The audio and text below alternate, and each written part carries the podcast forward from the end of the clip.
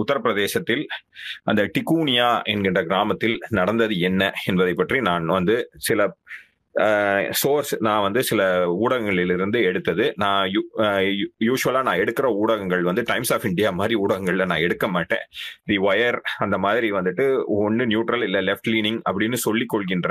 ஆனால் நம்ம வந்து கொஞ்சம் செய்திகளை வந்து மறைக்காமல் ஓரளவிற்கு உண்மையாக செய்திகளை தருகின்ற ஊடகங்களிலிருந்து இந்த செய்திகளை வந்து நான் எடுத்திருக்கேன் தோழர். ஸோ என்ன நடந்துச்சு அப்படின்னு பாத்தீங்கன்னா நேற்று வந்து அக்டோபர் மூணாம் தேதி ஞாயிற்றுக்கிழமை டிகூனியா என்கின்ற கிராமத்தில் இந்த கிரா உத்தரப்பிரதேசத்தில் இருக்கின்றது இந்த கிராமம் லக்மிபூர் கேரி என்கின்ற டிஸ்ட்ரிக்ட் என்கின்ற டிஸ்ட்ரிக்ட்ல இருக்கு இந்த கிராமம். இந்த கிராமத்துல மொத்தமா வந்து எட்டு பேர் வந்து இறந்து போறாங்க கொலை செய்யப்படுறாங்க. இந்த எட்டு பேர்ல நான்கு பேர் விவசாயிகள்.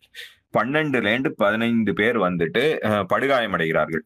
இது என்ன பிரச்சனை அப்படின்னு பாத்துக்கிட்டீங்கன்னா இதில் இந்த விவசாயிகள் வந்துட்டு அங்க அந்த ஊருக்கு வந்துட்டு உத்தரப்பிரதேசத்தினுடைய துணை முதலமைச்சரும் அப்புறம் வந்துட்டு ஆஷிஷ் மிஸ்ரா தேனி அப்படிங்கிற வந்து இது ஒரு மத்திய அமைச்சரும் வந்து அந்த ஊருக்கு வர்றாங்க. ஓகேவா? ஒரு நிகழ்ச்சிக்கு. அந்த நிகழ்ச்சிக்கு வர்றவங்களுக்கு அந்த நிகழ்ச்சிக்கு அவங்க வர்றாங்க. ஸோ இப்ப மத்திய அரசு ஏற்படுத்தி இருக்கின்ற ஆர் முயற்சி செய்து கொண்டிருக்கின்ற அதை பாராளுமன்றத்தில் வந்து எப்படியாவது நிறைவேற்ற வேண்டும் என்று முயற்சி செய்து கொண்டிருக்கின்ற அந்த மூன்று வேளாண் திட்டங்களுக்கு எதிராக இந்த விவசாயிகள் போராடி கொண்டிருக்கிறார்கள். இப்ப என்ன நடக்குது அப்படின்னு பாத்துக்கிட்டீங்கன்னா இந்த ஆஷிஷ் மிஸ்ரா அஜய் மிஸ்ரா தேனி அப்படிங்கிறவர் தான் வந்து அந்த மத்திய அமைச்சர். அந்த அஜய் மிஸ்ரா தேனி அப்படிங்கிறவருடைய மகன் ஆன ஆஷிஷ் மிஸ்ரா தேனி அப்படிங்கிறவர் வந்துட்டு அந்த விவசாயிகளின் மீது அங்கு போராடி கொண்டிருக்கின்ற விவசாயிகளின் மீது அவருடைய எஸ்யூவி அவருடைய ஒரு அவருடைய ஒரு வாகனத்தை ஏற்றி கொலை செய்திருக்கிறார். கொலை செய்ததற்கு அது கொலை செய்திருக்கிறார். இப்படித்தான் வந்து இது செய்திகள் வந்த வண்ணம் இருக்கின்றன. கொலை செய்த கொலை செய்ததை நேரில் பார்த்த பார்த்ததற்கான சாட்சியங்கள் இருக்கின்றன. அதை வந்துட்டு என்ன சொல்றாங்க அப்படின்னா வந்துட்டு இது அவருக்கு அகேன்ஸ்டா வந்துட்டு பிரசாந்த் குமார் அடிஷ் ஏடிஜி லா அண்ட் ஆர்டர் அதாவது deputy general of police Prashant Kumar என்பவர் அவருக்கு அகேன்ஸ்டா இந்த ஆஷிஷ் கும் ஆஷிஷ் மிஸ்ரா தேனிக்கு அகேன்ஸ்டா வந்து ரெண்டு எஃப்ஐஆர் போட்டிருக்காங்க.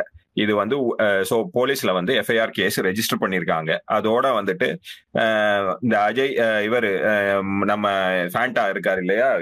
உத்தரப்பிரதேச உத்தரப்பிரதேச முதலமைச்சர். அவர் வந்து என்ன சொல்லியிருக்காரு அப்படின்னா உத்தரப்பிரதேச அரசாங்கமானது வந்து இறந்து போனவர்கள் அனைவருக்கும் ஒவ்வொரு இறந்து போனவர்களின் குடும்பங்களுக்கும் நாற்பத்தைந்து லட்சம் ரூபாய் வந்து வழங்கப்படும் என்றும் அவங்களுடைய வந்து அவங்களுடைய குடும்பத்தில் இருப்பவர்கள் ஒருவருக்கு வந்து அரசாங்க வேலை தரப்படும் என்றும் கூறியிருக்கிறார். காயமுற்றவர்களுக்கு பத்து லட்சம் ரூபாய் வழங்கப்படும் என்றும் கூறியிருக்கிறார். அதோட வந்து ஒரு ஓய்வு பெற்ற உயர் நீதிமன்ற நீதியரசர் வந்து இதை பற்றி ஒரு நீதி விசாரணை நடத்துவார் என்றும் வந்து கூறப்பட்டிருக்கிறது. என்ன சொல்றாங்கன்னா வந்து இந்த இந்த விவசாயிகள் வந்து போராட்டம் பண்ணிக்கிட்டு இருக்கும் பொழுது இந்த மந்திரியின் மகனானவர் அங்கே வந்து கொண்டிருந்தார். ஏன்னா அப்பாவும் உத்தரப்பிரதேச துணை முதல்வரும் வராங்க இல்லையா? இப்ப அங்க வந்துட்டு உங்களுக்கு வந்து போராட்டம் பண்ணா அவங்களுக்கு வந்து அசிங்கமா இருக்கும். அதனால வந்துட்டு அவர் மூணு கார்ல வந்திருக்காங்க. அந்த கான்வாயில வந்து இருந்தவர் இந்த அமைச்சருடைய மகன் ஆஷிஷ் மிஸ்ரா தேனி அவர் நேரடியாக இவர் மீது காரை ஏற்றி கொண்டிருக்கிறார். இதை வந்து நேரில் பார்த்த சாட்சியங்கள் இருக்கின்றன. இப்ப இங்க வந்துட்டு இது நடந்த உடனே என்ன பண்ணிருக்காங்க அப்படின்னா section one forty four impose பண்ணிருக்காங்க. அங்க இருக்கின்ற இணையதள சேவை முடக்கப்பட்டிருக்கிறது. இந்த இதில் நடந்த பொழுது ஒரு லோக்கல் ஜேர்னலிஸ்ட் ராமன் காஷ்யப் என்பவரும் வந்து நேற்று வந்து அவரை வந்து காணாமல் போயிருக்கிறார். இன்று காலை வந்து அவரும் வந்து இறந்து விட்டார் என்று அவருடைய குடும்பம் வந்து அவருடைய அவருடைய குடும்பம் வந்து அதை வந்து அவர் அடையாளம் காட்டி இதுதான் அவர் என்று கூறியிருக்கின்றது. ஓகேங்களா? இதுல இறந்து போன விவசாயிகளுடைய பெயர்கள் வந்து லவ்பிரீத் சிங் தல்ஜித் சிங் நச்சத்தார் சிங் அப்புறம் குர்விந்தர் சிங். எல்லாரும் இவங்க நாலு பேர் வந்து இறந்து போயிருக்காங்க. மொத்தம் இறந்து போனது எட்டு பேர். எட்டு பேர்ல வந்து நாலு பேர் இறந்து போயிருக்காங்க. இதுக்கு வந்து இதை வந்து இந்த இடத்துக்கு உடனே வந்து எதிர்கட்சி எதிர்கட்சியை சார்ந்த காங்கிரஸ் கட்சியை சார்ந்த இவங்க பிரியங்கா காந்தி வத்ரா அங்க வந்து வர முயற்சி பண்ணியிருக்காங்க. அவங்கள வந்து தடுத்து நிறுத்தியிருக்காங்க. நிறுத்தி அவங்கள தடுத்து நிறுத்தி அவங்க வந்துட்டு நீங்க வந்து எனக்கு எஃப்ஐஆர் இருந்தா கொடுங்க. நான் போகக்கூடாதுங்கிறதுக்கு என்ன காரணம்? இப்படி கொள்ளுவீங்களா அப்படின்னு சொல்லி அது அந்த வீடியோஸ் எல்லாம் அவங்களுக்கு சமூக ஊடகங்களில் இப்ப வந்திருக்கின்றது. சிபிஎம் அவர்களின் சிபிஎம் கட்சியை சேர்ந்த நம்முடைய தோழர் சீதாராம் யெச்சூரி வந்து இதை பத்தி ஒரு மிகவும் ஒரு மிகவும் ஒரு ட்வீட் ஒண்ணு ஒரு கீச்சு ஒன்னை வந்து போட்டிருக்கிறார். இந்த பாசிச அரசாங்கமானது எப்படி மக்களின் குரல் விலையை நெருக்கிறது என்பதை வந்துட்டு நான் வந்து இதை வந்து சமரைஸ் பண்ணி ஒரு ட்வீட்டா போட்டிருக்காங்க. இது மற்றபடி மத்தபடி வந்து சமாஜ்வாதி பார்ட்டி அகிலேஷ் யாதவ் இவங்க மாயாவதி மற்றும் ப- பல்வேறு அரசியல் தலைவர்களும் அதாவது எதிர்க்கட்சியை சார்ந்த அரசியல் தலைவர்கள் அனைவரும் இதில் கண்டனத்தை பதிவு செய்து கொண்டிருக்கிறார்கள். ஆனா நீங்க பாத்துக்கிட்டீங்கன்னா இந்த நிகழ்வை பற்றி இந்த நிகழ்வு யாரு செஞ்சிருந்தாலும் சரி இந்த நிகழ்வில் போன உயிர்களுக்காக ஒரு உயிர் போயிருச்சே அப்படின்னு சொல்லி அந்த உயிர்கள் இந்த மாதிரி நடக்கக்கூடாதுன்னு சொல்லி பாரத பிரதமர் ஆனவர் ஒரு ட்வீட்டு கூட போடல. என்ன நடந்துச்சு? நாங்க வந்து விசாரிக்கிறோம். இது தவறு. இப்படி நடக்கக்கூடாது அப்படின்னு வந்து ஒரு ட்வீட்டு கூட போடல. மத்திய அமை பாரத பிரதமரோ இல்லை உள்துறை அமைச்சர் அமித்ஷாவோ இதை பற்றி எதுவுமே சொல்லவில்லை. சோ இது முக்கியமா பாத்துக்கணும். சோ இந்த பாசிச முக்கியமானது நீங்க வந்து அந்த அரசாங்கத்திற்கு எதிராக குல குரல் எழுப்பினால் என்ன நடக்கும் என்பதற்கு இது ஒரு எடுத்துக்காட்டு. ஓகேங்களா? அங்க வச்சு இங்க கையை வச்சு இங்க கையை வச்சு கடைசியா இப்ப வந்துட்டு ஓப்பனாவே வந்து கொலை செய்யற அளவுக்கு வந்துட்டாங்க. சோ இது வந்து போய்கிட்டு இருக்கு இப்போ வந்து வட இந்தியாவில் முக்கியமாக யூபியில் இது வந்து மிகவும் முக்கியமான ஒரு போராட்டமாக வெடித்து கொண்டிருக்கிறது. இது ஒரு டெவலப்பிங் நியூஸ் இது எப்படி போகுது அப்படின்னு பார்ப்போம் எதிர்கட்சிகள் வந்து இது எல்லாத்தையும் எப்படி முன்னெடுக்கிறாங்கன்னு. அதுக்கு முன்னால இறந்து போன நான்கு விவசாயிகளுக்கு ஆஹ், வந்து இந்த வேளாண் திட்டங்கள் மூன்று வேளாண் திட்டங்களை பத்தி நம்ம ஏற்கனவே நிறைய பேசியிருக்கோம் பேசிக்கிட்டு இருக்கோம் என்னென்ன பண்ண போகுது அதாவது மினிமம் சப்போர்ட் பிரைஸை எடுத்துருவாங்க அரசாங்க மண்டிகள் இருக்காது. இது வந்து எப்படி உருட்டுறாங்க நீங்க வந்து எங்க வேணாலும் விளைவிச்சு எங்க வேணாலும் வித்துக்கலாம்னு கதையை விடுறாங்க. ஆனா அவங்களால என்ன செய்ய முடியும் என்ன செய்ய முடியாதுங்கிறத பத்தி நம்ம நிறைய பார்த்தோம். அதை பத்தி கண்டிப்பா விவச கண்டிப்பா வந்து விவாதிப்போம் கருத்துக்களை பரி பரிமாறிக்கொள்வோம். சோ அடுத்து ரெண்டாவது இன்னைக்கு என்ன பேச போறோம் அப்படின்னா வந்துட்டு இந்த போன வீக்கெண்ட்ல வந்துட்டு நம்ம நாம் தமிழர் கட்சியின் தலைமை ஒருங்கிணைப்பாளர் சீமான் அவர்கள் வந்து ஒரு அறிக்கை கொடுத்திருக்கிறார். என்னன்னா வந்துட்டு இந்த நூறு நாள் வேலைவாய்ப்பு திட்டம் மன்ரேகா மகாத்மா காந்தி ஊரக ஊரக வேலைவாய்ப்பு திட்டத்தினால் அஹ், வந்து என்ன ஆகுது அப்படின்னா விவசாயத்துக்கு ஆள் கிடைக்கல. வந்து உ- இது கிராமப்புற பொருளாதாரமே படுத்து விடுகின்றது. அதனாலதான் அப்படின்னு சொல்லியிருக்காரு. ஓகேங்களா? அதனால வந்துட்டு கிராமப்புற அதாவது வேளாண்மையை வந்து கிராமப்புறங்களில் கிராமப்புறத்தில் நடக்கின்ற வேளாண்மையை மீட்டெடுக்க வேண்டும் என்றால் நீங்கள் இந்த நூறு நாள் வேலைவாய்ப்பு திட்டத்தை நீங்கள் நிறுத்த வேண்டும் என்கிற மாதிரி வந்து சொல்லியிருக்காரு. இது அவர் இது முதல் தடவை சொன்னதில்லை. இதுக்கு முன்னால நிறைய வீடியோக்கள் நம்ம பார்த்துருக்குறோம். அவர் வந்து இந்த கருத்து தான் சொல்லியிருக்காரு. இதுக்கு முன்னால வந்து அரசாங்கம் வந்து மக்களுக்கு தருகின்ற நலத்திட்டங்களை எல்லாம் வந்து எங்கள் மக்களை பிச்சைக்காலராக்கி விட்டீர்கள் என்றெல்லாம் கூறியிருக்கிறார். அதே மாதிரி இந்த நூறு நாள் வேலைவாய்ப்பு திட்டத்தை பற்றியும் இதே மாதிரி பல கருத்துக்களை முன்வைத்திருக்கிறார். இந்த நூறு நாள் வேலைவாய்ப்பு திட்டம் நீங்க பாத்துக்கிட்டீங்கன்னா போன வருஷம் இன்- நான் சில தரவுகளை நான் கொடுத்துறேன். போன வருஷம் இந்தியாவில் ரெஜிஸ்டர்டு ஒர்க்கர்ஸ் இந்த நூறு நாள் வேலைவாய்ப்பு திட்டத்துக்கு மொத்தமா வந்து பதிவு செய்த வந்து பதிவு செய்ய செய்தவர்கள் பதினஞ்சு கோடி பேர். இதுல வந்து பெனிஃபிட் ஆனவங்க வந்து இதுல வந்து பயன்பெற்றவர்கள் ஒரு நிமிஷம் இருங்க. இதுல பயன்பெற்றவர்கள் பதினஞ்சு கோடி பேர். இதுல பயன்பெற்றவர்கள் வந்து five point seven crores households benefited அதாவது அஞ்சு புள்ளி ஏழு அஞ்சு கோடி அஹ், குடும்பங்கள் வந்து இதனால் பெனிஃபிட் ஆனது. இதுல முக்கியமா பார்க்க வேண்டியது என்னன்னா வந்து பெண்கள் இதில் பயன்பெறுகின்ற பெண் பெண்கள் வந்துட்டு ஒர்க்கர் பெண்கள் எவ்வளவு பேர் இதுல வந்து பங்கு பெற்று பயன்பெறாங்கன்னு பாத்துக்கிட்டீங்கன்னா ஐம்பத்தி ஏழு சதவீதம். ஐம்பத்தி ஏழு சதவீதம் வந்து பெண்கள் இதுல. இது கொரோனானால ஐம்பத்தி ஏழுல இருந்து ஐம்பத்தி மூணு பெர்சென்ட்டுக்கு குறைஞ்சாலும் வந்து அவங்க வந்து திருப்பி ஆனா பெண்கள் தான் வந்து இதுல அதிகமாக பயன்படுகிறார்கள். இதுல முக்கியமா இன்னும் ரெண்டு விஷயம். இந்த சென்- இந்த மத்திய அரசாங்கமானது வந்து மொத்தமா அலக்கேட் பண்ணதுக்கு வந்துட்டு பிளான் பண்ணது பட்ஜெட் அதாவது எது இதற்கு எவ்வளவு வந்து இதற்கு வ- எவ்வளவு வந்து பிளான் பண்ணதுன்னா பாத்துக்கிட்டீங்கன்னா ஒன்னு புள்ளி one one point one one lakh crore ஒன்னு புள்ளி ஒன்னு ஒன்னு லட்சம் கோடி வந்து பிளான் பண்ணது. ஆனால் இதற்கு வந்து மத்திய அரசாங்கம் வழங்கியதோ எழுபத்தி மூணாயிரம் கோடி தான் மன்ரேகாவுக்கு கொடுத்தது.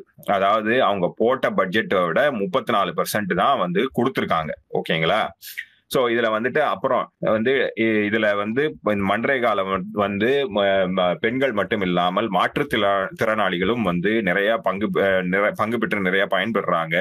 மாற்றுத்திறனாளிகள் வந்து ஒரு நாலு கிட்டத்தட்ட அஞ்சு கோடி ஃபோர் பாயிண்ட் சிக்ஸ் குரோர்ஸ் வந்து இவங்க மாற்றுத்திறனாளிகள் பயன்பெறாங்க. அதோட வந்துட்டு இந்த இதுல பாத்துக்கிட்டீங்கன்னா வந்து ஆவரேஜ் வேஜ் அதாவது வந்து கூலியாக கொடுக்கப்பட்டது. அதாவது ஆவரேஜ் கூலி கொடுக்கப்பட்டது இந்தியா முழுவதும் வந்து இருநூத்தி இருநூத்தி ஏழு ரூபா வந்து ஆவரேஜா கொடுத்துருக்காங்க. இந்த மன்ரேகா ப்ரோக்ராம்ல பாத்துக்கோங்க ஒரு நாளைக்கு இருநூறு ரூபா கூலி. அதை வச்சு இந்தியாவில் என்ன செய்ய முடியும் அப்படின்னு நீங்களே யோசிச்சுக்கோங்க. அடுத்தது தமிழ்நாடு பார்த்துக்கிட்டீங்கன்னா தமிழ்நாட்டில் வந்து மொத்தமாக ரெஜிஸ்டர் பண்ணது வந்து one point three crore one point three ஒன்று புள்ளி மூணு கோடி பேர் வந்து ரெஜிஸ்டர் பண்ணியிருக்காங்க. அதில் தொண்ணூற்றி ரெண்டு லட்சம் பேர் பயனாளிகளாக இருந்திருக்காங்க.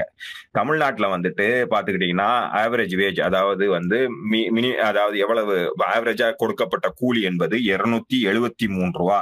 அந்த நூறு நாள் வேலைவாய்ப்பு திட்டம் என்று கூறினாலும் தமிழ்நாட்டில் ஆவரேஜாக ஒரு ஒரு இந்த நூறு நாள் வேலைவாய்ப்பு திட்டத்திற்கு போகின்றவர் எத்தனை நாள் வேலைக்கு சென்றார் என்று பார்த்தால் ஐம்பத்தி ஐம்பத்தைந்து நாளுக்கு சென்றிருக்கிறார்கள். ஸோ ஐம்பத்தஞ்சு இன்டூ இருநூத்தி எழுபத்தி மூணு. நீங்க பாத்துக்கோங்க நான் ஒரு நிமிஷம் கணக்கு போட்டு சொல்றேன். ஸோ இருநூத்தி எழுபத்தி மூணு ரூபா ஒரு நாளைக்கு ஐம்பத்தஞ்சு நாள். ஸோ இது வந்து பாத்துக்கிட்டீங்கன்னா பதினஞ்சாயிரம் ரூபா அவங்களுக்கு கேரண்டியா வந்து ஒரு வருஷத்துக்கு அரசாங்கம் கொடுத்துருக்கு. பதினஞ்சாயிரம் ரூபா இந்த பதினஞ்சாயிரம் ரூபா தான் கேரண்டி இதுக்கப்புறம் வந்து அவங்க வந்து சம்பாதிக்க வேண்டியது அவங்க வந்து அவங்களுடைய சாமர்த்தியம். நீங்க பாத்துக்கோங்க பெண்கள் மாற்றுத்திறனாளிகள் இவங்களுக்கு எல்லாம் என்ன வேலை கிடைச்சிட போகுது? ஒரு ஐம்பது ஐம்பத்தைந்து வயதில் இருக்கின்ற ஒரு முதிய பெண்மணி வந்து இந்த எங்கேயாவது போயிட்டு கூலி வேலைக்கோ இல்ல நடவு செய்யற வேலைக்கோ போனா அவங்களுக்கு வந்து வேலை கொடுப்பாங்களா முதல்ல? சோ இத மாதிரி வந்து ஒரு மக்களுக்கு மிகவும் பயன் தருகின்ற அதாவது விளிம்பு நிலையில் இருக்கின்ற மக்களுக்கு பயன் தருகின்ற ஒரு திட்டத்தை ஒரு ஒரு த ஒரு என்ன ஒரு இன உரிமை என்று இன உரிமை பேசுபவர் இனவாதம்னு நாங்க சொன்னா எங்ககிட்ட என்ன சொல்றாங்கன்னா அங்க பேசுறது இனவாதம் இல்ல. எங்கள் இனத்திற்கான உரிமையை கேட்கிறோம் என்று கூறுபவர்கள் இந்த மாதிரி வந்து உங்கள் இனத்தை சார்ந்த பெண்களுக்கு ஒரு ஒரு உரிமையை வழங்குகின்ற ஒரு திட்டத்தை வந்து மிகவும் பிற்போக்கான திட்டம். இதனால் தான் வந்து அரசா இதனால் தான் வேளாண் இது இதனால் தான் வேளாண்மை படுத்து விட்டது இதனால் தான் கிராமப்புற பொருளாதாரம் படுத்து விட்டது என்று கூறுவது எந்த விதத்தில் நியாயம் என்று எனக்கு தெரியவில்லை. ஸோ இது வந்து எனக்கு நான் கொஞ்சம் கலெக்ட் பண்ணி ஸ்ரீகுரு தோழர் கலெக்ட் பண்ணி கொடுத்த டேட்டா இதை வச்சு நான் வந்து இப்போ உங்களுக்கு கொஞ்சம் தரவுகள் சொல்லியிருக்கேன். ஸோ இதுலேருந்து வந்து நம்ம பேசலாம் தோழர். ஸோ முதல்ல வந்து நான் சொன்ன மாதிரி ஊபியில் நடந்த அந்த பயங்கர கொலைகள் ரெண்டாவது வந்துட்டு நம்ம நாம் தமிழர்கள் பேசுகின்ற அதோட வந்து நான் நான் அந்த இது நூறு நாள் வேலைவாய்ப்பு திட்டத்தை பற்றி இப்போ என்ன சொல்றாங்க அப்படின்னா வந்துட்டு இல்லை இல்லை நாங்கள் வந்து நூறு நாள் வேலை வாய்ப்பு திட்டம் வேணான்னு சொல்லலை. அதில் வந்துட்டு நாலாயிரத்தி இரநூறு கோடி ஊழல் நடந்திருக்கு. அதில் வந்து நடைமுறை சிக்கல் சிக்கல் இருக்கு. அந்த சிக்கலை எல்லாம் களையணும் அப்படின்னு மாத்துறாங்க. இந்த மாதிரி மடைமாற்றும் வேலையெல்லாம் அவங்க செஞ்சுக்கிட்டே தான் இருப்பாங்க. இந்த மாதிரி ஒரு ஒரு அரசாங்கம் ஒரு திட்டத்தை கொண்டு வந்தது என்றால் சில நடைமுறை சிக்கல்கள் இருக்கத்தான் இருக்கும். நாலாயிரத்தி இருநூறு ரூபா கோடி வந்து ஊழல் நடந்ததா என்பதற்கு எந்த விதமான தரவும் நான் போய் தேடி பார்த்தேன். எந்த விதமான தரவும் இல்லை. ஏதோ ஜெயா டிவில இருந்து ஏதோ ஒரு நியூஸ் கிளிப்பிங் எடுத்து போடுறாங்க. அது தெரியல. ஆனா வந்துட்டு இந்த மன்ரேகா இந்த மகாத்மா காந்தி ஊரக வேலைவாய்ப்பு திட்டம் என்பது ஒரு அரசாங்க திட்டம். அதை வந்து ஆடிட்டபிள் அதாவது அதை ஆடிட் பண்ணலாம். ஸோ ஆடிட் பண்ணி ஆடிட் பண்ணி வர்றது அனைத்துமே நீங்க வந்துட்டு ஆர்டிஐல நீங்க இன்ஃபர்மேஷன் போட்டு எடுத்துக்கலாம். ஸோ போன வருஷம் எவ்வளவு வந்து அலாட் பண்ணாங்க எவ்வளவு வந்து செலவு பண்ணாங்க எவ்வளவு மிச்சமா இருக்கு எல்லாமே நீங்க வந்து எடுத்துக்கலாம். ஸோ இந்த மாதிரி நாலாயிரத்தி இரநூறுவா நாலாயிரத்தி இரநூறு கோடி உங்களுக்கு வந்து ஊழல் நடந்திருக்குன்னா கண்டிப்பா ஆர்டிஐல வெளியே வந்துரும் தோழர். அதனால நம்ம அதை வந்து பார்ப்போம். ஆனா சில நடைமுறை சிக்கல்கள் இருக்கா அப்படின்னா இருக்கலாம். ஆனா வந்துட்டு இதுக்காக வந்துட்டு அந்த திட்டத்தையே வந்து அந்த திட்டத்தையே முடக்கணும்னு சொல்றது எவ்வளவு தப்புன்னு தெரியல. அப்புறம் இன்னொன்னு என்ன சொல்றாங்க அப்படின்னா அதாவது வந்துட்டு அந்த மக்களை சோம்பேறி ஆக்குகிறார்கள் அவங்க போயிட்டு வந்து ஒரு ரெண்டு மணி நேரம் வேலை செய்யறாங்க அப்புறம் வந்து படுத்து தூங்கிடுறாங்க. இந்த இந்த உழைப்பு சக்தியை இந்த மனித ஆற்றலை வந்து என்னத்துக்கு ப்ரொடக்ஷனுக்கு யூஸ் பண்ணி இந்த மனித ஆற்றலை வந்து உற்பத்திக்கு யூஸ் உற்பத்திக்கு வந்து பயன்படுத்தி அதனால் கிடைக்கின்ற பணத்தை வைத்து நம்ம உட்கட்டமைப்பை வந்து வந்து உட்கட்டமைப்பை வந்து இன்னும் மேம்படுத்தணுமா? இதுதான் சொல்லப்படுகின்ற ஒரு வாதம். நான் கேட்கிறேன் இருநூத்தி எழுபத்தி மூணு ரூபா ஒரு நாளைக்கு கொடுக்குறீங்க. இருநூத்தி எழுபத்தி மூணு ரூபா ஒரு நாளைக்கு கொடுக்கறதுக்கு அவன் காலையில ஆறு மணிலேருந்து நைட்டு எட்டு மணி வரைக்கும் வேலை செய்வானா? இது ஒரு மனித உழைப்புக்கு இந்த மாதிரி உடல் உழைப்பு செய்பவருக்கு அவருக்கு என்ன கூலி என்பதை யார் நிர்ணயிக்கிறாங்க? எப்படி நிர்ணயிக்கிறாங்க? அதுக்கு வந்து இருநூத்தி எழுபத்தி மூணு ரூபா கொடுக்குறீங்கன்னு சொல்றதே ஒரு வெக்கக்கேடு. ஓகேங்களா? அதுல வந்துட்டு அவங்க போயிட்டு ரெண்டு மணி நேரம் தான் வேலை செய்யறாங்க மிச்ச நேரம் எல்லாம் தூங்குறாங்கன்னு சொல்றது வந்து அதை விட கேவலம். நீங்க கொடுக்குற இருநூத்தி எழுபத்தி ஏழு ரூபாய்க்கு அவங்க வந்து எதுவுமே சொல் எதுவுமே செய்யாம இருந்தா கூட இந்த அரசாங்கமானது அவங்களுக்கு அந்த பணத்தை கொடுக்கணும். ஏன்னா அது அவங்களுக்கு இந்த இந்த நம் நாட்டில் விளிம்பு நிலையில் இருக்கின்ற மனிதர்களுக்கு நாம் கொடுக்கின்ற ஒரு உரிமை. அது வந்து சலுகை கிடையாது. இது வந்து எப்ப உங்களுக்கு புரிய போதோ எனக்கு தெரியல.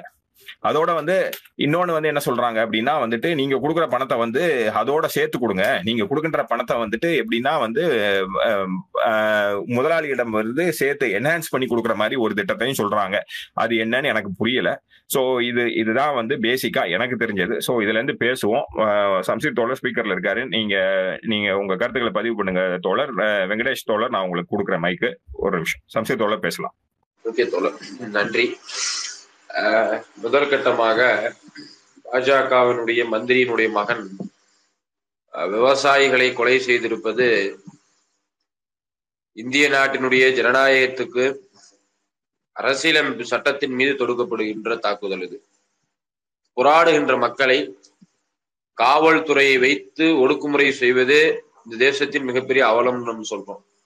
ஏன்னா இந்தியாவினுடைய அரசியலமைப்பு சட்டம் கான்ஸ்டியூஷன் கொடுக்கிறது ஒன்று கூடும் உரிமை கருத்து பரிமாறும் உரிமை கேள்வி கேட்கும் உரிமை அதே நேரத்தில் நிர்வாக சீர்திருத்தம் வேண்டி போராடுகின்ற உரிமை இது எல்லாமே கான்ஸ்டியூஷன் கொடுத்துருக்க ரைட்டு செக்ஷன் வைஸா நம்ம சொல்லலாம். அப்ப இந்திய அரசியலமைப்பு சட்டம் இந்திய நாட்டு மக்களுக்கு வழங்கி இருக்கக்கூடிய உரிமைகளில் ஒன்றின் அடிப்படையில இன்னை வரைக்கும் எந்த விவசாயியாவது போய் எந்த மந்திரியாச்சும் சுட்டு கொண்டதுக்காங்களா இந்த மந்திரியுடைய மகனையாச்சும் புடிச்சு வச்சுக்கிட்டு எங்க டிமாண்ட் சக்சஸ் பண்ணுன்னு சொன்னாங்களா? அமித்ஷாவோட பையன் ஜெய்சாவை புடிச்சு வச்சிருக்காங்களா? அவர்களுக்கு வழங்கப்பட்டிருக்கக்கூடிய அரசியலமைப்பு சாசனம் வழங்கி இருக்கக்கூடிய உரிமைகளின் அடிப்படையில் அமைதியான முறையில டெல்லியினுடைய ஆறு பார்டர்களை போராடி கொண்டிருக்கக்கூடிய விவசாயிகளுக்கு ஆதரவாக மற்ற சில பகுதிகளில் அதுவும் டெல்லியை சுற்றி இருக்கக்கூடிய உத்தரப்பிரதேசம் இந்த மாதிரியான பகுதிகளில் விவசாயிகள் தன்னெழுச்சியாக போராட்டத்திற்கு முன்வருகின்ற பொழுது அதை ஒடுக்குகின்ற விதமாக உத்தரப்பிரதேசனுடைய மத்திய சாரி உத்தரப்பிரதேசனுடைய மந்திரியோட மகன் காரை ஓட்டிட்டு போய் ஏத்தி கொள்றாரு அவருடைய கூலிப்படையினுடைய அடியாட்கள் கூட வந்தவர்கள் துப்பாக்கியில சுட்டு கொள்றாங்க கிட்டத்தட்ட எட்டு பேர் என்பது இறந்திருக்கிறாங்க. நான் கேக்குறேன் இந்த கேரளால பாலக்காட்டுல ஒரு யானையுடைய ஏதோ ஒரு சைத்தான் ஏதோ ஒருத்தன் அந்த பழத்துல வெடிமருந்து வச்சு கொடுத்து யானை செத்தப்போ நம்ம சச்சின் டெண்டுல்கர்ல ஆரம்பிச்சு நம்ம ஊருல இருக்கக்கூடிய எல்லா பணக்கார எலைட்டு ஆக்டர்ஸ் ஆக்ட்ரிஸ் எல்லாம் வந்து ஆதரவு தெரிவிச்சு ஐயோ மனிதநேயம் இல்லையா? இப்படியா? ஒரு யானை இப்படி நடக்கலாமா? கேடு அவமானம் அப்படிலாம் குடிச்சாங்க. ஆனா அது என்னன்னு சொல்லி குடிச்சாங்க மலப்புறம்ன்றாங்க ஏன் மலப்புறம்னு கிளைம் பண்ணாங்கன்னா மலப்புறத்துல இஸ்லாமியில் அதிகமா வாழ்றாங்க. இந்த நுண்ணியமான அரசியல்ல அவங்க பண்ணிட்டு இருந்தாங்க. அன்றைக்கு இருந்த கேரளாவுடைய முதலமைச்சர் இன்றைக்கும் முதலமைச்சராக கூடிய தோழர் பினராயி விஜயன் உள்ளிட்ட இந்த இடதுசாரி அரசாங்கம் நடந்திருப்பவர்களை சட்டப்படி தண்டிப்போம். அது மலப்புறம் இல்ல பாலக்காடுன்னு சொன்னதுக்கு பிறகும் பிஜேபியினுடைய மத்திய அமைச்சர்கள் அதை திரும்ப திரும்ப மலப்புறம்னு குறிப்பிட்டு வந்தாங்க. என்னுடைய கொஸ்டின் ஒரு யானைக்கு உண்மையாலுமே மனிதநேயம் பார்க்க வேண்டுமா என்றால் பார்க்கணும். யானைக்கு பார்க்கணும் எல்லாருக்கும் பார்க்கணும். ஆனா விவசாயிகள் மீது சக மனித உயிர்களின் மீது காரை ஏற்றி கொன்று துப்பாக்கி சூடு நடத்தப்பட்டிருக்கக்கூடிய நேரத்தில் மனித நேயம் மறித்து விட்டதா? இங்க இருக்கக்கூடிய சோகால்டு இன்ஃபுளுயன்ஸ் பேசக்கூடிய இன்ஃபுளுயன்சர்ஸ் ஆக்டர் ஆக்ட்ரிஸ் ஃபார்வேர்டா இருக்கக்கூடிய திங்கர்ஸ் உங்களுடைய மனிதநேயம் மரணித்திருக்கிறதா? யானைக்கு காட்டப்படுகின்ற இரக்கம் கூட உங்களை போல ரத்தமும் சதையும் இருக்கக்கூடிய இந்த மனித உடல்களுக்கு இருக்கக்கூடிய ஆத்மாக்களிடம் இல்லையா? அவர்களுக்கு காட்ட வேண்டாமா? இதுதானே அடிப்படை. எந்த அடிப்படையில நம்ம வந்து நம்முடைய இரக்கங்களையும் நம்முடைய மனிதநேயத்தையும் நம்ம காக்கிறோம்? எவ்வளவு பெரிய அயோக்கியத்தனம் உம் இந்தியாவில. இந்த அயோக்கியத்தனம் நடந்துகிட்டு இருக்குது. இதை எதிர்த்து நம்ம பேச வேண்டாமா?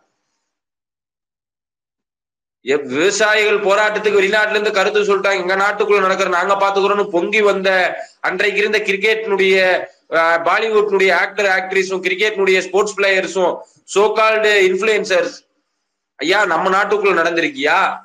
எட்டு விவசாயிகள் இறந்திருக்காங்க ஐயா. துப்பாக்கி சூடு நடந்திருக்கா? கன் ஃபயரிங் நடந்திருக்கு ஐயா. இதுக்கு எங்க என்ன எந்த எந்த குகைக்குள்ள ஒளிந்து கொண்டு இருக்கிறாங்க இவங்கெல்லாம்? அப்போ இந்த அரசு திட்டவட்டமாக தன்னுடைய அஜெண்டாவை நிறைவேற்றி வந்து கொண்டிருக்கிறது. இதற்கு எதிராக நம்ம கண்டிப்பாக ஒரு மிகப்பெரிய கண்டனத்தை நம்ம முன்னெடுக்க வேண்டியது இருக்கிறது. விவசாய சங்கங்களுடைய அறைகூவல் என்னவா இருக்கு? இந்தியாவினுடைய நீதி நிலையாட்ட டிஸ்ட்ரிக்ட் லெவல் மெஜிஸ்ட்ரேட்டினுடைய அலுவலகங்கள் முன்பாக கண்டலன்ஸ் பண்ணணும்னு சொல்லியிருக்காங்க. தமிழகத்துல அதுக்கு இதற்கான திட்டமிடுதல் என்பது இடதுசாரி கட்சிகள் பண்றாங்க. நான் மற்ற கட்சிகளை நோக்கி நான் வந்து சுட்டி காட்டவோ உங்களை விமர்சிக்கவோ இல்லை உங்களிடம் நான் வந்து கோருகிறேன். உங்களை நான் கேட்கிறேன் ஐயா உங்க மனித நேயத்தை மரணிக்க வச்சிடாதீங்க ஐயா. தயவு செஞ்சு இந்தியாவினுடைய விவசாயிகளை போராடுகின்ற விவசாயிகளை கொலை செய்கின்ற பொழுதாவது நம்முடைய கோபங்களையும் நம்முடைய நியாயமான ஆதரவு கரங்களையும் அவர்களுக்கு காட்ட வேண்டியது இருக்கிறது. நம்ம விவசாயி சின்னம் வச்சிருக்கலாம். விவசாயின்னு சொல்லி துண்டு கட்டி இருக்கலாம் நான் ஒரு விவசாயின்னு சொல்லி பிரச்சாரம் பண்ணியிருக்கலாம். ஆனால் இறந்திருப்பவர்கள் உண்மையான விவசாயிகள். இந்திய தேசத்தில் கார்ப்பரேட்டினுடைய மேலாதிக்கம் விவசாயத்துல வந்துடக்கூடாது இந்தியாவினுடைய உணவு பாதுகாப்பு என்பது கேள்விக்குறியாகும். உணவு ம- தானியங்களுடைய விலை அதிகமாகும். விவசாய நில விளைநிலங்கள் பாதிக்கப்படும். இது அத்தனையும் இந்தியாவினுடைய பாமர மக்களை பாதிக்கும் என்று அத்தனை கோரிக்கையிலும் உள்ளடக்கி அவங்க போராடுறாங்க. வெறுமனே விவசாய சட்டத்தை மட்டும் கிடையாது. உணவு பாதுகாப்பு சட்டத்தில் விடுவிக்கப்பட்ட பொருட்களை மறுக்கா ஆட் பண்ணணும். வெங்காயம் உள்ளிட்டு எடுத்திருக்கிறாங்க. அதெல்லாம் அவருடைய கோரிக்கைகள் இருக்கு. நம்ம சாப்பிடக்கூடிய வெங்காயத்துல ஆரம்பிச்சு எல்லாத்துக்குமான கோரிக்கைகள் அவர்கள் போராடிட்டு இருக்காங்க. அவங்களுக்கான போராட்டம் மட்டும் இல்ல. ஒன்றிணைந்து இந்த பாசிச அரசினுடைய கோர முகத்தை அம்பலப்படுத்த வேண்டிய நேரத்தில் நாம் தூங்கிக் கொண்டிருந்தோம் என்று சொன்னால் அந்த பாசிச அரசினுடைய கோரமுகம் இந்த மக்களை விழுங்கி கொன்று விடும் சுடுகாட்டுல போய் நாம் யார்ட்டையும் ஓட்டு கேட்க முடியாது. மக்கள் இல்லாத இந்தியாவை நாம் ஆள முடியாது.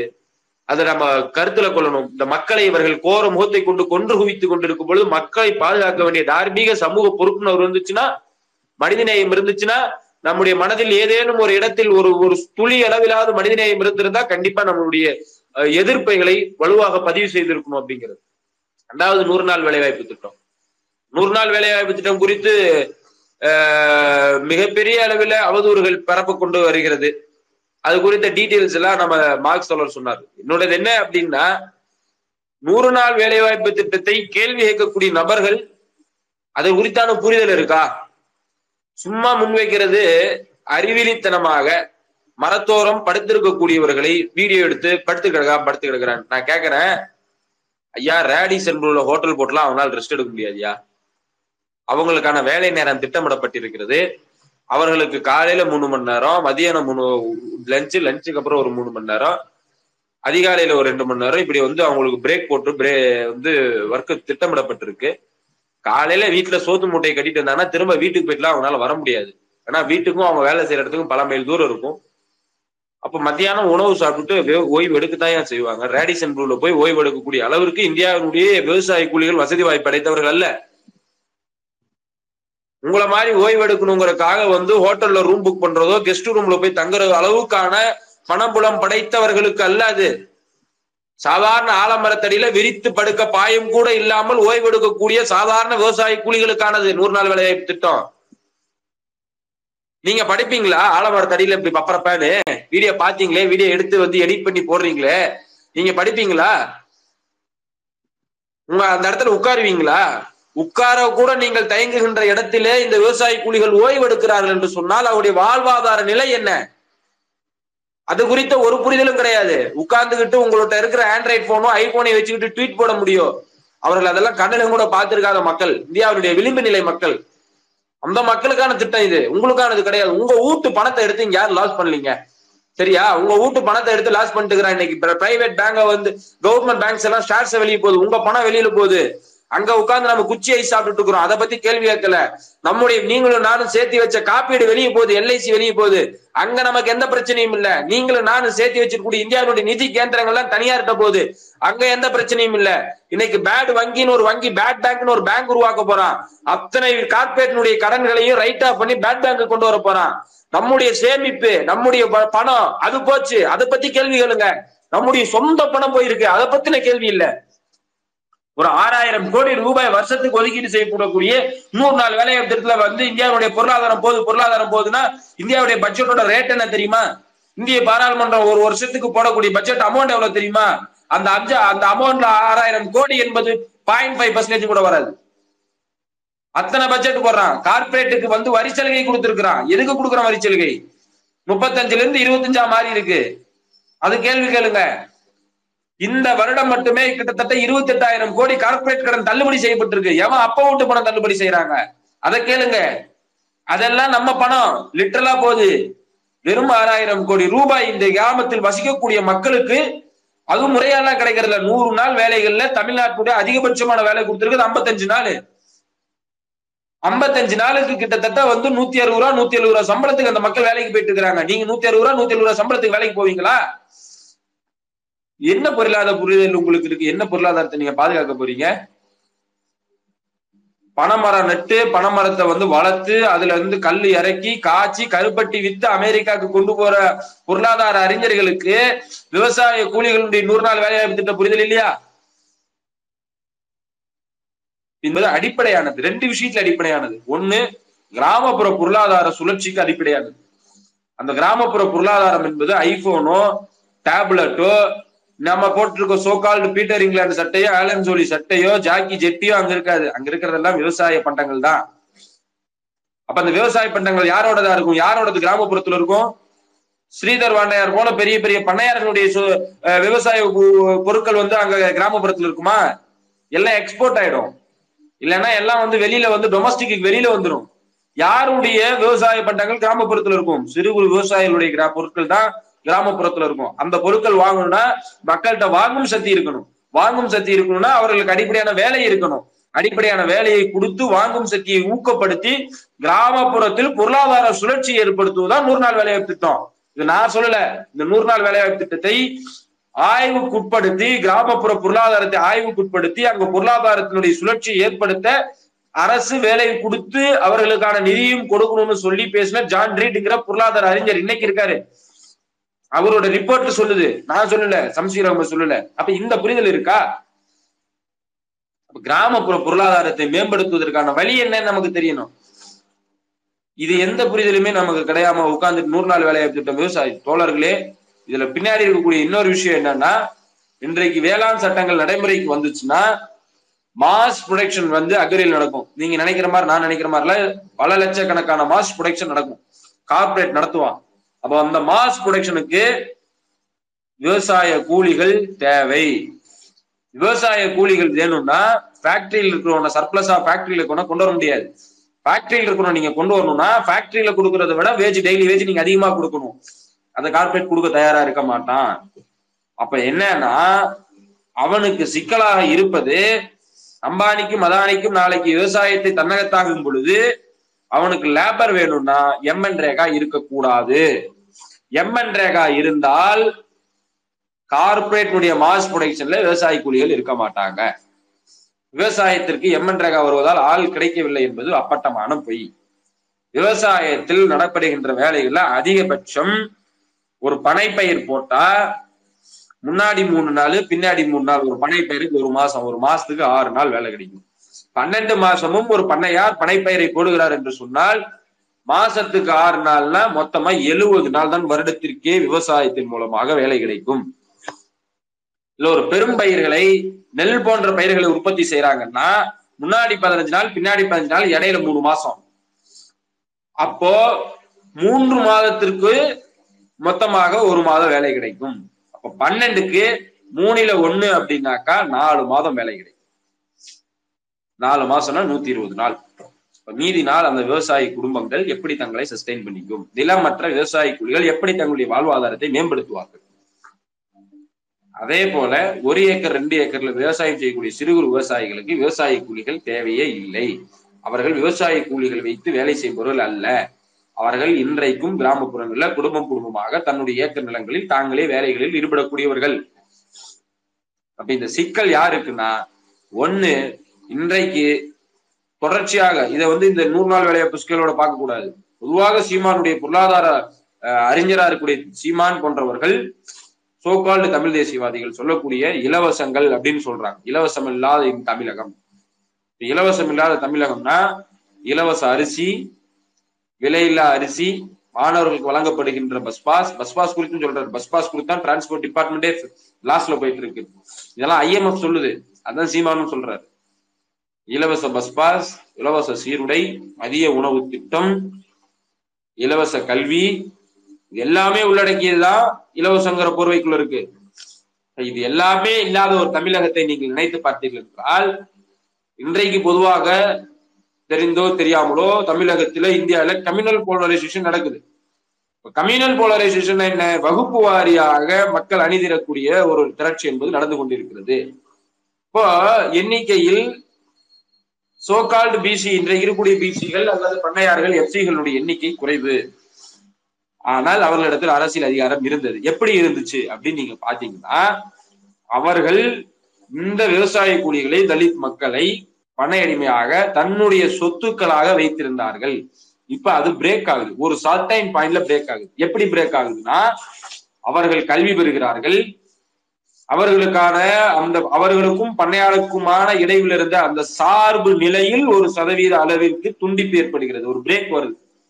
இந்த பிரேக்னால அந்த மக்கள் தன்னெழுச்சியாக போலரைஸ் ஆகிறான் இந்த எஸ் இந்த தனிப்பட்ட போலரைசேஷன் கம்யூனிஸ்டில் ஆதரிப்பதில்லை. பொது நீரோட்டத்தோடு மக்களை ஒன்று திரட்டணும் அதுல மாற்று கருத்துல ஆனா இப்படி நடக்கும் பொழுது என்ன ஆகுதுன்னா குறிப்பாக இந்தியாவினுடைய ஒடுக்கப்படுகின்ற விளிம்பு நிலை மக்களாக இருப்பவர்களுக்கும் இந்த பண்ணையாளர்களுக்கும் இடையிலே அதிகார சண்டை என்பது நடைபெறுகிறது.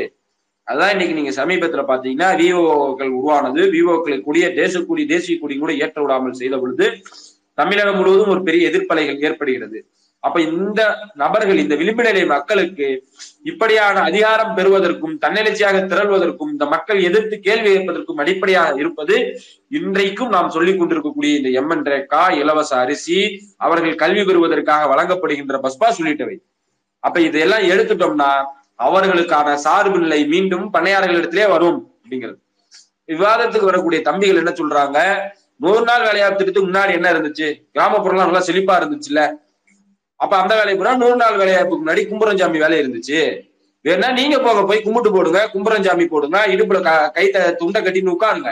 இந்த காலெல்லாம் மலையேறி போச்சு. எங்களுடைய தோழர் சீனிவாசராவ் என்னைக்கு கால் காலடி வச்சு சொன்னாரோ அடிச்சா திருப்படின்னு சொன்னாரோ கள்ளிப்பால் கொடுத்தா குப்பரை படுக்க வச்சு அவனுக்கும் கள்ளிப்பால் கொடுன்னு சொன்னாரோ அன்னைக்கே கம்யூனிஸ்டுகள் அந்த காலத்தை மலையேற்றி கொடுத்துட்டோம். நீ எல்லாம் வர முடியாது சாமி. நீ வேணா போய் கும்பிடு சாமி போடு. உங்க தலைவரை கூட்டு போய் சீமானை கூட்டு போய் துண்டை கட்டி விட்டு கும்பரஞ்சாமி போட சொல்லு.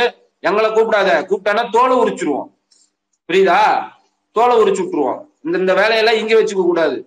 அப்ப இந்த பொருளாதார கட்டுமானத்தின் மீதான அடிப்படை அறிவோடு விவாதிக்கணும். அந்த அடிப்படை அறிவு இல்லைன்னா அமைதியா இருக்கும் அதான் இங்க எதார்த்தம் இந்த நூறு நாள் வேலைவாய்ப்பு திட்டத்துக்குள்ள இவ்வளவு விஷயம் இருக்கு. வெறுமனா மரத்தடியில் ஓய்வு எடுக்கிறது மட்டும் கிடையாது. இத்தனை பிரச்சனைகளையும் இந்த மல்டி ஆங்கிள் இருந்து பார்க்க தவறிய அல்லது பார்க்க வேண்டாம் என்று நினைக்கின்ற சில பல பண்ணையார்களுடைய அந்த எண்ணத்திற்கு ஹீலாக கூடாது. அந்த கருத்தோட்டம் மக்கள்கிட்ட போகக்கூடாது என்பதுல நாம தெளிவா இருக்கணும் அப்படிங்கறத முதற்கட்டமா என்னுடைய கருத்தை நான் சொல்லிக்கிறேன் நன்றி வணக்கம். பாலமுருகன் தோழர் நீங்க பேசுங்க.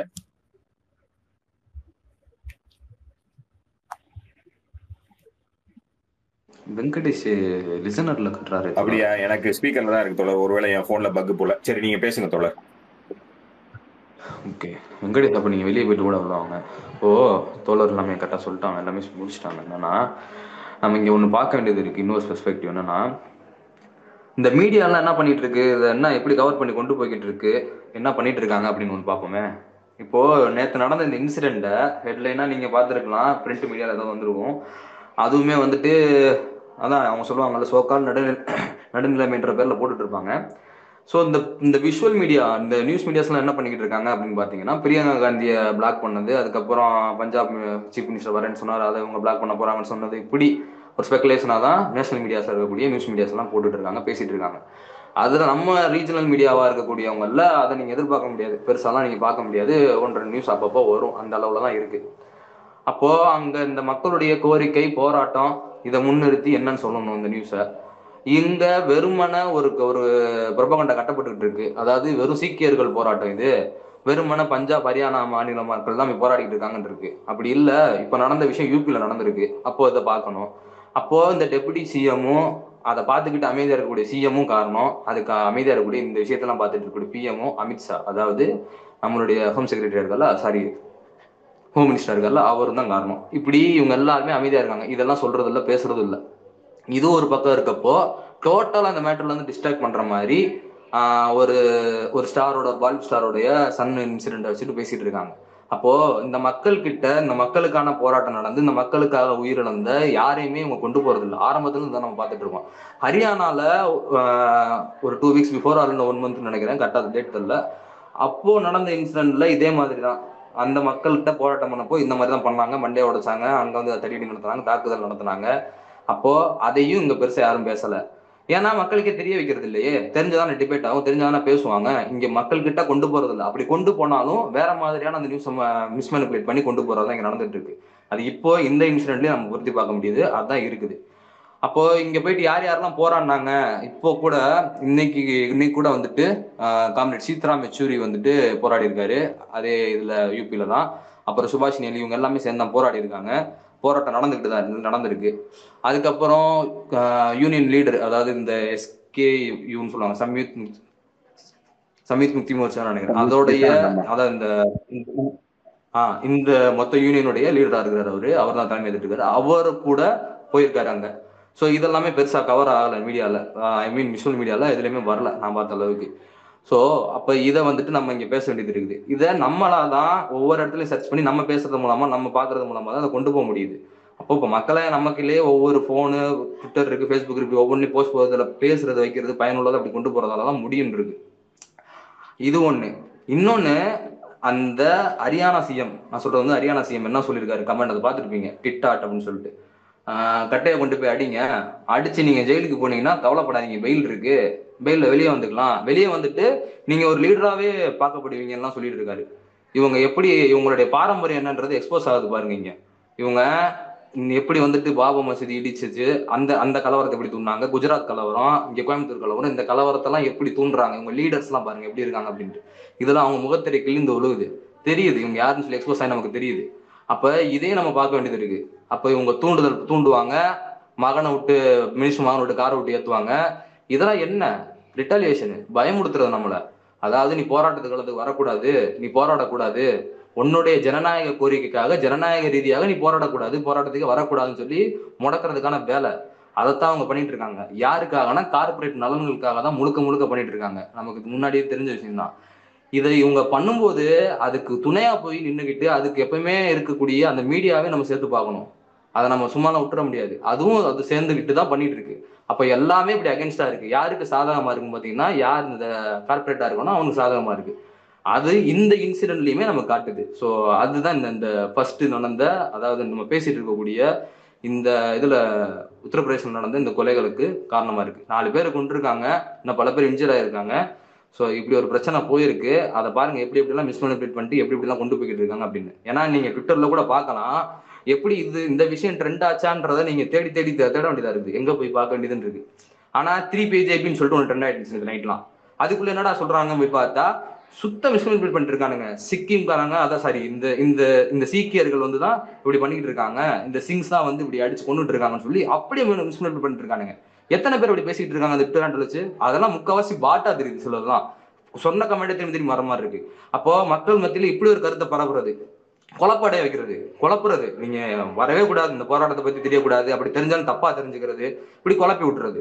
இந்த வேலையை தான் தொடர்ந்து பார்த்துக்கிட்டு இருக்கு. இந்த ஆளு வர்க்கமும் அதுக்கு கூ- அதுக்கு கூட நிக்கிற இந்த இந்த மீடியாக்களும் இதுதான் வந்து இதுல என்னோட கருத்து இதுல. ஃபர்ஸ்ட் இதுல பொறுத்தளவு நம்ம பேசுறதுல.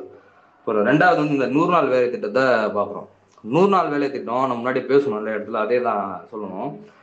இந்த மக்களுக்கு வந்து பொதுவாகவே ஒரு பொது புத்தியில கருத்து இருக்கும். தடுப்பூசி போடக்கூடாது. போட்டால் வந்துட்டு இதாயிரும். நம்ம முன்னோர்கள்லாம் தடுப்பூசி போட்டாங்களா? இல்லை இல்லை அப்போ நம்மளும் போடக்கூடாது. அதே மாதிரி வந்துட்டு இந்த மாதிரி நூறு நாள் வேலை திட்டம் வேணாம். அப்படி இருந்துச்சுன்னா நம்ம சோம்பேறி ஆயிடுவோம் சோம்பேறி ஆக்கிடுவாங்க அப்படின்னு சொல்லிட்டு. இது யார் சொல்றாங்க யார் பரப்புறாங்கன்னு பார்த்தீங்கன்னா பண்ணைகளும் தாண்டைகளும் அவங்களுக்கு இருக்கக்கூடிய இந்த இந்த அந்த அரசும் தான் பரப்பிக்கிட்டு இருக்கு. இந்த காங்கிரஸா இருக்கட்டும் பிஜேபியா இருக்கட்டும் இங்க இருக்கக்கூடிய கட்சிகளா இருக்கட்டும் எல்லாருமே இந்த மனநிலை தான் இருப்பாங்க. ஏன்னா அவன் கட்சியில வந்து பெரும்பான்மையா இல்லாட்டி அதிக அந்த கட்சியோட பேக் போனா இருக்கக்குள்ள இந்த பண்ணையா இருக்கக்குள்ள இந்த இந்த இந்த நிலம் படைச்சவங்களும் தான். அப்படி உள்ளவங்க இருக்கக்கூடிய கருத்து தான் இது அப்ப அந்த திட்டத்தை வர்றதுக்கு முக்கிய காரணமாக இருந்த அன்றைய நிலைமைகளை ஒட்டி பார்க்கும்போது கம்யூனிஸ்டுகள் அவங்களுடைய பங்களிப்பு இதுல இருக்கு. இது ஏன் வந்திருக்கு அப்படின்னா தோழர் முன்னாடி பிரதான சொல்லியிருந்தார். ஃபுல்லாத்தையுமே அதோடைய பிரதானத்தை ஃபுல்லாத்தையும் எடுத்து சொல்லியிருந்தார் நமக்கு. அப்போ இலவசம் வேண்டாம். அதற்கு பதிலாக மக்களை நுகரக்கூடிய அந்த வேலை வாய்ப்பை ஏற்படுத்தி தாருங்கள் அப்படின்னு சொல்லி கோஷம் வச்சுக்கிட்டு வரக்கூடிய கூட்டமா ஒரு பக்கம் நீங்க உங்களை முன்னிறுத்துறீங்க இல்லையா? நாம் தமிழர் நான் கேட்கறது முன்னிறுத்தும் போது இங்க வேலை வாய்ப்பு நீங்க ஏன் அகேன்ஸ்டா வந்து நிக்கிறீங்க? அப்ப நீங்க யாருக்கான எந்த வேலை வாய்ப்பை கேக்குறீங்க? தனியார்ட்ட போய் வேலை வாய்ப்பு கேக்குறீங்களா? என்ன அங்க சோசியல் செக்யூரிட்டி இருக்கு எனக்குங்க இங்கேயே இல்லைங்க எனக்கு முத காரியம். அதே பறி போய்கிட்டு இருக்கு. பென்ஷன் இல்ல. இந்த நூறு நாள் வேலை திட்டத்திலே ஸ்பெசிபிக்கா எடுத்துக்கிட்டோம். நூறு நாள் வேலை இல்லை. அதை இரநூறு நாள் ஆக்குங்கன்னு சொல்லி கேட்டுட்டு இருக்கோம். அதுல கூலி உயர்வு வேணும்னு சொல்லி கேட்டுக்கிட்டு இருக்கு. இப்படி பிரச்சனை போய்கிட்டு இருக்க நேரத்துல சுத்தமா பொருந்தாது. அப்படியே அவங்களுக்கு சாதகமா குறிப்பா பிஜேபிக்கு சாதகமா இந்த ஆளும் வர்க்கத்துக்கு சாதகம் இந்த பண்ணைகளுக்கு சாதகமா என்ன கருத்து வைக்கணுமோ அதை வச்சுக்கிட்டு இருக்கீங்க நீங்க. உங்க சொல்ற நீங்க சொல்லக்கூடிய அந்த கருத்துக்கு இப்ப வேணா உங்களுக்கு பூஜா தூக்கிட்டு இருக்கக்கூடிய சில பேர் அவங்க அறியாமையில வேணா செய்யலாம். நாளைக்கு இது இது கண்டிப்பா வராது. இது நடக்கவே நடக்காது. நீங்க உங்களால தூக்க முடியாது. ஏன்னு சொல்றேன் முன்னாடி. ஆனா இதை உங்களுக்கு கூச்சா தூக்கிட்டு இருக்கக்கூடிய இவங்க வேணா உங்களுக்கு இப்போதைக்கு ஜாட்டா தட்டி அமைதியா இருந்துட்டு போலாம் ஃபயர் விடலாம். ஆனா மக்கள் கிட்ட போய் கிரவுண்ட்ல போய் பேசி பாருங்க இது எடுபடவே எடுபடாது. நீங்க காட்டுறீங்க இல்லையா ஒரு வீடியோ சும்மா வந்துட்டு ஒரு டிக்டாக் வீடியோ காட்டுறீங்க. என்ன நீங்க ஃபர்ஸ்ட் வந்துட்டு நீங்க ஒரு விஷயத்த அலிகேஷன் வைக்கிறீங்க. அதுக்கு த- அதுக்கு வந்து கரெக்டா வந்து ப்ரூஃப் வைக்கணும். இந்த பாருங்க இந்த விஷயம் இருக்கு இந்த விஷயம் இருக்கு வைக்கணும். அது வைக்கிறது இல்ல சொல்ற டேட்டா எல்லாமே போய் ஆடிட்டார் விஷயத்துல வந்து ஊழல்னு சொல்றீங்க. அப்போ ஒரு வீடியோ காட்டுறீங்க. அது என்ன வீடியோன்னு பார்த்தா டிக்டாக் வீடியோ ஏங்க ஒருத்தர் போய் ரெஸ்ட் எடுக்க போனா அதெல்லாமா வீடியோ எடுத்து போட்டு அதை ஒரு எவிடன்ஸ் கொண்டு வந்துட்டு இருப்பீங்க. இவ்வளவு கேவலமாவா இருப்பீங்கன்னு தான் தோணுது பார்க்கும்போது. அப்போ அது ஒண்ணு இப்போ அது ஒரு பக்கம். சரி அலிகேஷன் வச்சுட்டீங்க. மாற்று என்ன சொல்றீங்கன்னு கேட்டா அதுவும் கிடையாது. அந்த மக்களுக்கு ஒரு பாதுகாப்பான வேலை வாய்ப்பு வேணுமான்னு கேட்டால் அதுவும் கிடையாது. சுத்து சுத்து சுத்தி மழுப்புறது. நாங்களும் வந்துட்டு நூறு நாள் வேணாம் நூறு நாள் வேணும் கூலி வேணும்னு கேட்குறோம் அப்படின்னு சொல்லி மழுப்புறது. விவசாய கூலி அனுப்புங்கன்னு சொல்றது. நிர்வாக சிக்கலை கொண்டு வந்து முன்னிறுத்தி பேசிக்கிட்டு இருக்கிறது. திட்டமே வேணாம்னு சொல்றது அதுக்காக. அதை விட பெரிய ஜோக் என்னன்னா இந்த திட்டம் இருக்கனாலதான் விவசாயம் அழிதுன்னு சொல்றது. ஏரி குளங்களை தூர்வாரி இந்த இருக்கக்கூடிய காக்கா குருவி இந்த பூச்சி பட்டை இது எல்லாத்துக்கும் வந்து ஒரு வாழ்க்கையை அனுமதிக்கணும் இதுக்கு எல்லாத்துக்கும் சேர்ந்ததுதான் இந்த நம்மளுடைய வாழ்வியல் அப்படின்னு சொல்லிட்டு இருக்கும்போது இந்த ஏரி குளத்தை தூர்வாடுறதுக்கும் இந்த கிராமப்புற சீரமைப்புக்காக தான் இந்த வேலை இருக்குன்றது ஏன் உங்களுக்கு தெரிய மாட்டேங்குதுன்னு நான் கேட்கிறேன் அதுதான் புரியல எங்களுக்கு. அப்போ இந்த ஒரு பேசிக் நாலேஜ் இல்ல இந்த நீங்க இதை நீங்க எப்படி வச்சு பிரபகண்டா பண்ணிட்டு இருக்கீங்கன்னு ஒன்று இருக்கு. அப்போ நீங்க வைக்கக்கூடிய அலிகேஷனுக்காக வைக்கக்கூடிய ஆதாரங்களும் தப்பு. ஆல்டர்னேட் ஐடியாவும் கிடையாது. சும்மா சுத்தி சுத்தி ஒரே இந்த மக்கள்கிட்ட இருக்கக்கூடிய அந்த பொது புத்தியில மக்கள்னு சொல்றது அந்த பண்ணையில் இருக்கக்கூடிய அவங்களுடைய பிரபாகண்டாவை வந்து இங்க வச்சுக்கிட்டு அதை மட்டுமே வச்சு உருட்டிக்கிட்டு இருக்க கூடாது. ஏன்னா இப்ப நீங்க சொல்ற மாவே மாதிரியே ஒரு விஷயம் நடக்குதுன்னு வச்சுக்கோமே இந்த நூறு நாள் வேலை திட்டத்தை எடுத்துடுறாங்க. எடுத்துட்டாங்கன்னு வைங்க. இங்க இருக்கக்கூடியவங்களுடைய அந்த ரிட்டலேஷன் அந்த பதிலடிக்கு நீங்க தாங்க மாட்டீங்க. அதுதான் விஷயம். ஏன்னா அந்த மக்கள் அவ்வளவு தூரம் பலன் அடிச்சுங்க இருக்கான். அதனால இன்னும் பலன் வேணும்னு இருக்கான். அது தேவை இன்னும் அதிகமா இருக்குன்னு இருக்கான். அப்படி இருக்கவங்ககிட்ட போயிட்டு இந்த திட்டத்தை நீங்க புடுங்குறேன்னு சொன்னீங்கன்னா அதுக்கான பின் விளைவுகள் உங்களால சமாளிக்கவே முடியாது. அதை நீங்க எதிர்கொண்டு தான் ஆகணுன்ற நிலைமை வந்துடும் இப்படி ஒரு நிலைமை வராதுன்றதுதான். அப்ப ஏன் இந்த கருத்தை சொல்லிக்கிட்டு இருக்காங்க அப்படின்னா இந்த திட்டத்தை நூறு இரநூறுனா கேட்கறப்ப நீங்க திட்டமே வேணாம்னு சொல்றது. டிஸ்ட்ராக்ஷன் தான் இங்க. வந்துட்டு இப்போ களைச்சு விடணும் குழப்பி விடணும் வந்து. அந்த வேலை இங்க பாக்குறது. அதை தெள்ள தெளிவா பார்த்துக்கிட்டு இருக்குது. இது வந்து திரும்ப திரும்ப சொல்ல வேண்டிய அழுத்தி சொல்ல வேண்டிய விஷயம். ஆளும் வர்க்கத்துக்கு சாதகமா தன்கிட்ட பலம் இல்லைன்னு தெரிஞ்சும் இப்படி ஒரு கருத்தை பரப்பி அதை இப்படி மீடியாக்களை பரப்ப விடுறது பேசுறது அப்படின்ற விஷயத்த தெளிவா அவர் செஞ்சுக்கிட்டு இருக்காரு. அந்த கட்சியும் அதுக்கு துணை போய்கிட்டு இருக்கு. அதுக்கு பல இளைஞர்கள் பலியாகிட்டு இருக்காங்க. அந்த அடிப்படையில தான் நம்ம புரிஞ்சுக்கணும். இது அவர் மட்டும் நாம் சுருக்கிட்டு போக முடியாது. இருக்க ஆளும் வர்க்கமா பண்ணையில இருக்கக்கூடிய எல்லாரும் ஆரம்பத்துல இந்த கருத்து தான் சொல்லிட்டு இருக்காங்க. இப்ப நம்ம விவாதிக்கிறது மூலமா அவங்க எக்ஸ்போஸ் ஆகிறாங்க. அதே மாதிரி இந்த திட்டத்துடைய பிரதான நோக்கங்கள் எல்லாமே நமக்கே தெரிய வருது. பல இடங்கள்ல இது எவ்வளவு தூரம் சிறப்பா இருக்கு இன்னும் இது எப்படி சிறப்பா ஆக்கணும்ன்றதெல்லாம் தெரிய வருது. ஊழல் ஊழல் சொல்றப்போ எல்லாத்துலயுமே ஊழல் இருக்குங்க. எதுலயுமே ஊழல் இல்லாம இருக்காது. அரசுன்னு இருந்தாலே அதுல நிர்வாகம் இருந்துட்டாலே அதுல ஊழல் வரதான் செய்யும். நீ சரி அரசே வேணாம்.